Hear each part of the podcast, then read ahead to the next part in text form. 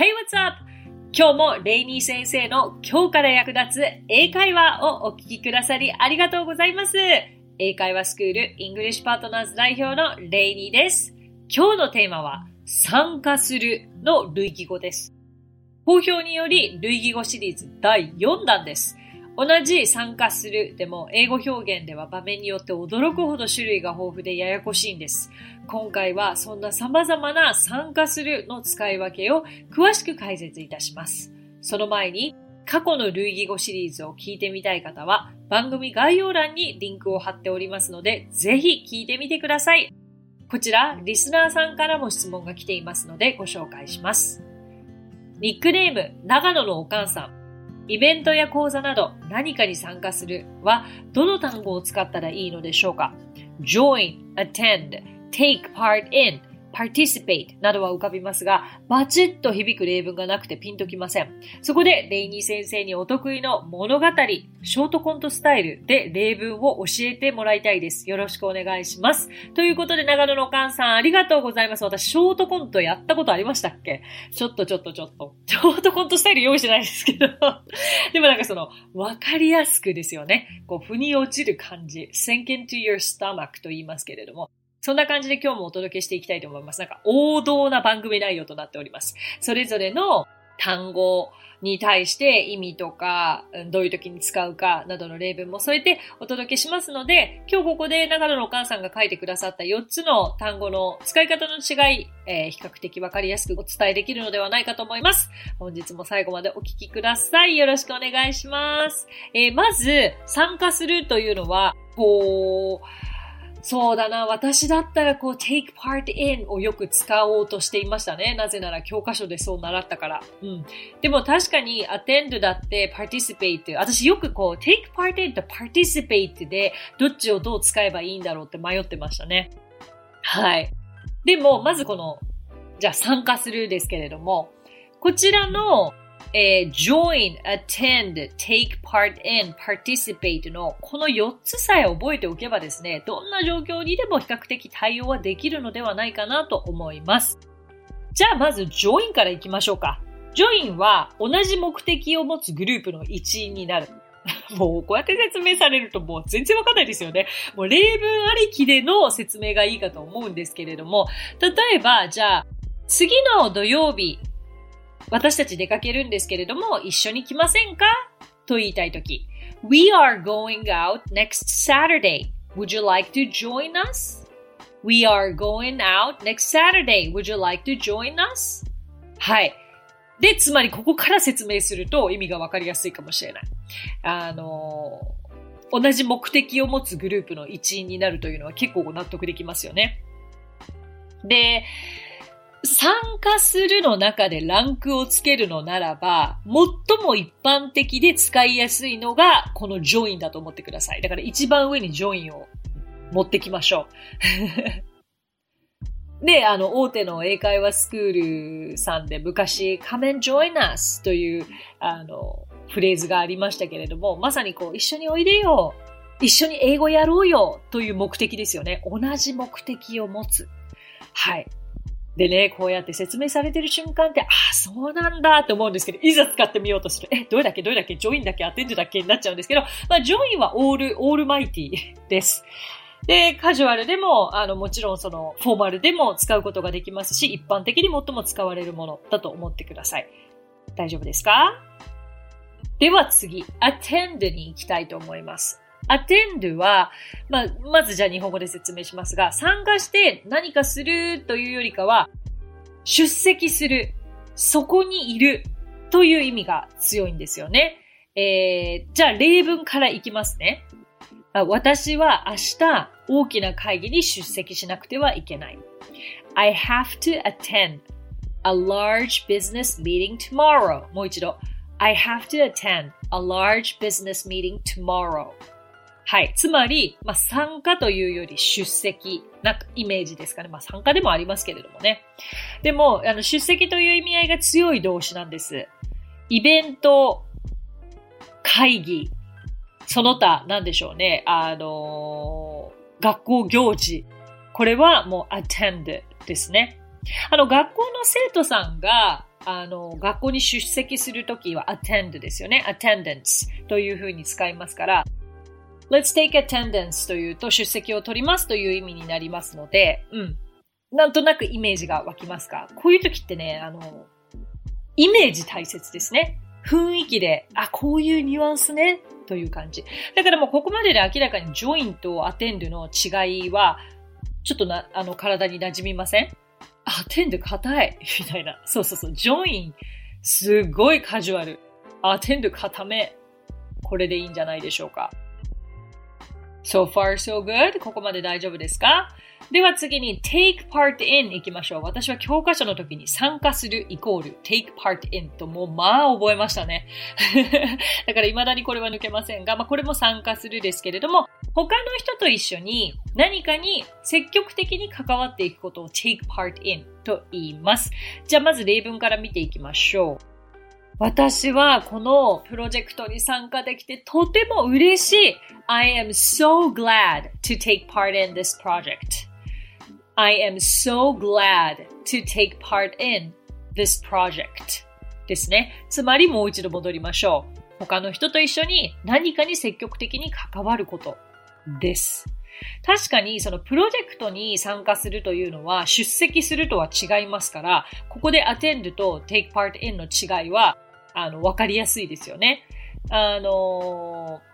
でも私もこれを調べていて、なんか参加するイコール全て take part in だと思ってたけど、あ、こういう時は join なんだなって、カジュアルになんか参加していく、輪の中に入っていくっていう時は join なんだなって思いますし、まあ、take part in っていうのは仕事とか、何かそのプロジェクト、学生の何かとか、そういう時に使うんだなって思いました。はい。より何かに出席をするのは attend なんだなということもよくわかりますよね。で、ここがポイントなんですけども、積極的に関わるわけですよね。つまり、その、take part、take の、part っていうのは役割を take。つまり、その、役割を持つほどの何か積極的なものに参加することに関しては take part in を使えばいいかなと思います。だから、私参加するだからもう何にでも使っていいかと思ってたんですけど、今となってみれば友達の家のパーティーに参加するねって言いたかった時に私絶対 take part in 使ってたんですけど、なんか友達のパーティーになんか積極的に関わっていく必要って全然なくて。気軽に行くねって、oh yeah, I'll come and join you guys みたいな感じで良かったんだなと思いました。プライベートなことで何かに参加することを take part in は使わなくて大丈夫です。どちらかというと join でいいでしょう。わかりやすい違いですね。はい。それでは最後になりますが participate in です。これはもう take part in と本当にほぼ同じ意味だと思ってくださって大丈夫です。何かをするために参加するなんですが、take part in よりもフォーマルです。participate in の方が。まず例文を見ていきましょうか。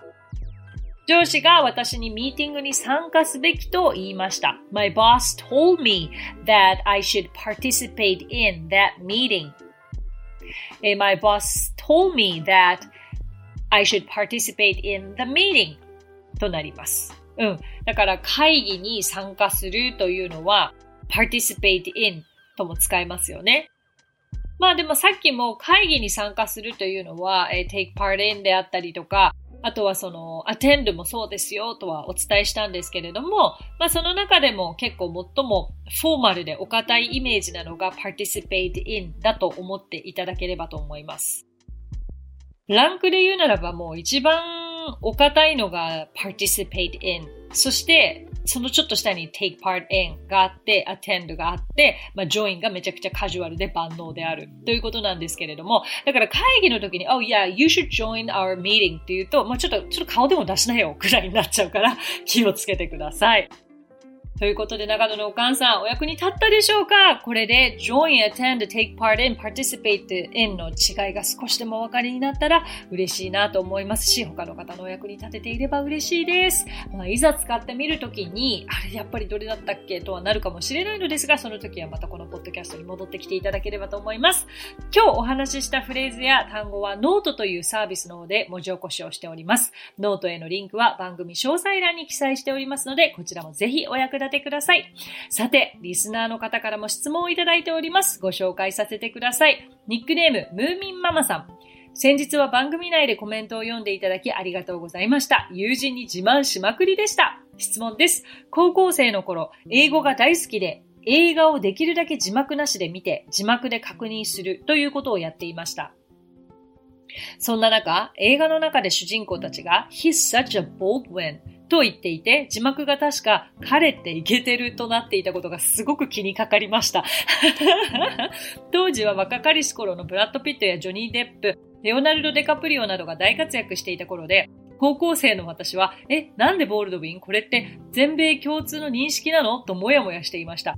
あの字幕は日本人に分かりやすいようにした役で、ネイティブの受け取る感じとは多少違うのかどうか気になっています。ということでコメントありがとうございます。面白いですね。これ意味わかりますか？he is such a bold... 英語では結構その、有名な方の象徴、例えばそうですね、ここにも出てきたブラッド・ピットさんやジョニー・デップさんといったら、まあなんでしょう、セクシーでかっこいい代名詞みたいな、Oh, he's such a Brad Pitt とか、Oh yeah, you are Brad Pitt わからないですけど、なんかこういう、つまりそれこそ、いや彼はかっこいいよねというふうに言ったりもするんですよね。まあでも日本語でね、彼ってめっちゃキムタクだよねとかは言わないですけどね。はいはい。でもなんかそういうニュアンスなんです。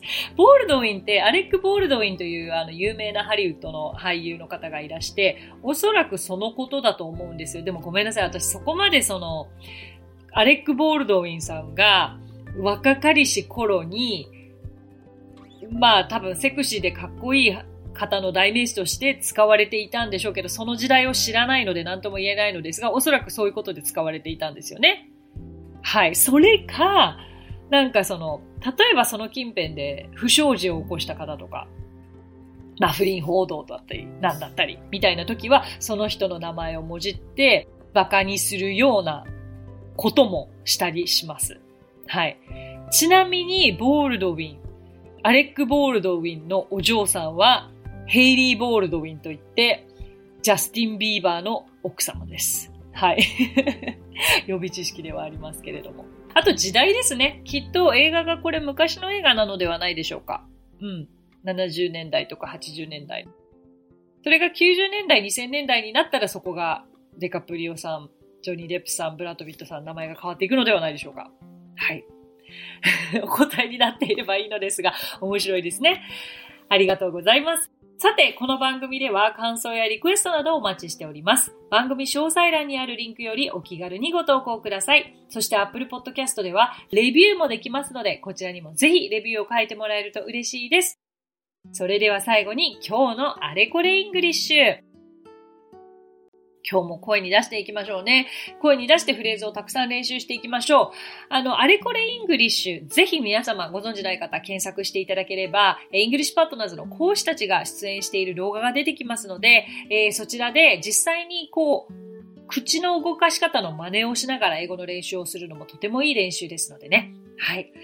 では、今回は I'm exhausted をスラスラと言えるように一緒に練習していきましょう。私の後に続いて声に出して練習してみてください。I'm exhausted. はい。たった何でしょうこれ。2つ3つの単語の組み合わせなのですが、意外と言いにくいし、とっさに言いたいけど出てこないフレーズの一つです。まずは一つ一つの音をゆっくりはっきり丁寧に発音してみましょう。I'm exhausted. はい。I'm exhausted. Again, I'm exhausted. I'm exhausted. ごめんなさい。これ意味言ってなかったですね。めちゃくちゃ疲れているということです。もう very, very tired よりもさらに疲れていることです。もう一回いきます。I'm exhausted. I'm exhausted. I'm exhausted. I'm exhausted. それでは最後にI'm exhausted. はい。I'm exhausted. Good job. 最低一つのフレーズ50回から練習してみてください。そうしたらようやく体に、そして口にそのフレーズが馴染んできます。あと45回、皆さん頑張ってみてください。So that's it. Thank you so much for coming by. Thank you so much for listening. 今日もレイニー先生の今日から役立つ英会話をお聞きくださりありがとうございます。皆様とはまた来週金曜日にお目にかかりましょう。So till then, bye!さあ、ここでレイニー先生の活動を紹介させてください。まずはレイニー先生が主催する英会話スクールイングリッシュパートナーズでは、私たちと楽しく英語を身につけたいという方を大募集。マンツーマン、グループ、キッズ、すべてオンラインレッスンでもやっています。詳しくはイングリッシュパートナーズで検索してみてくださいね。その他、1分で見る英語辞書動画あれこれイングリッシュや、毎週水曜日22時より YouTube ライブにて生英会話レッスンなども行っています。ぜひそちらの方もチェックしてみてください。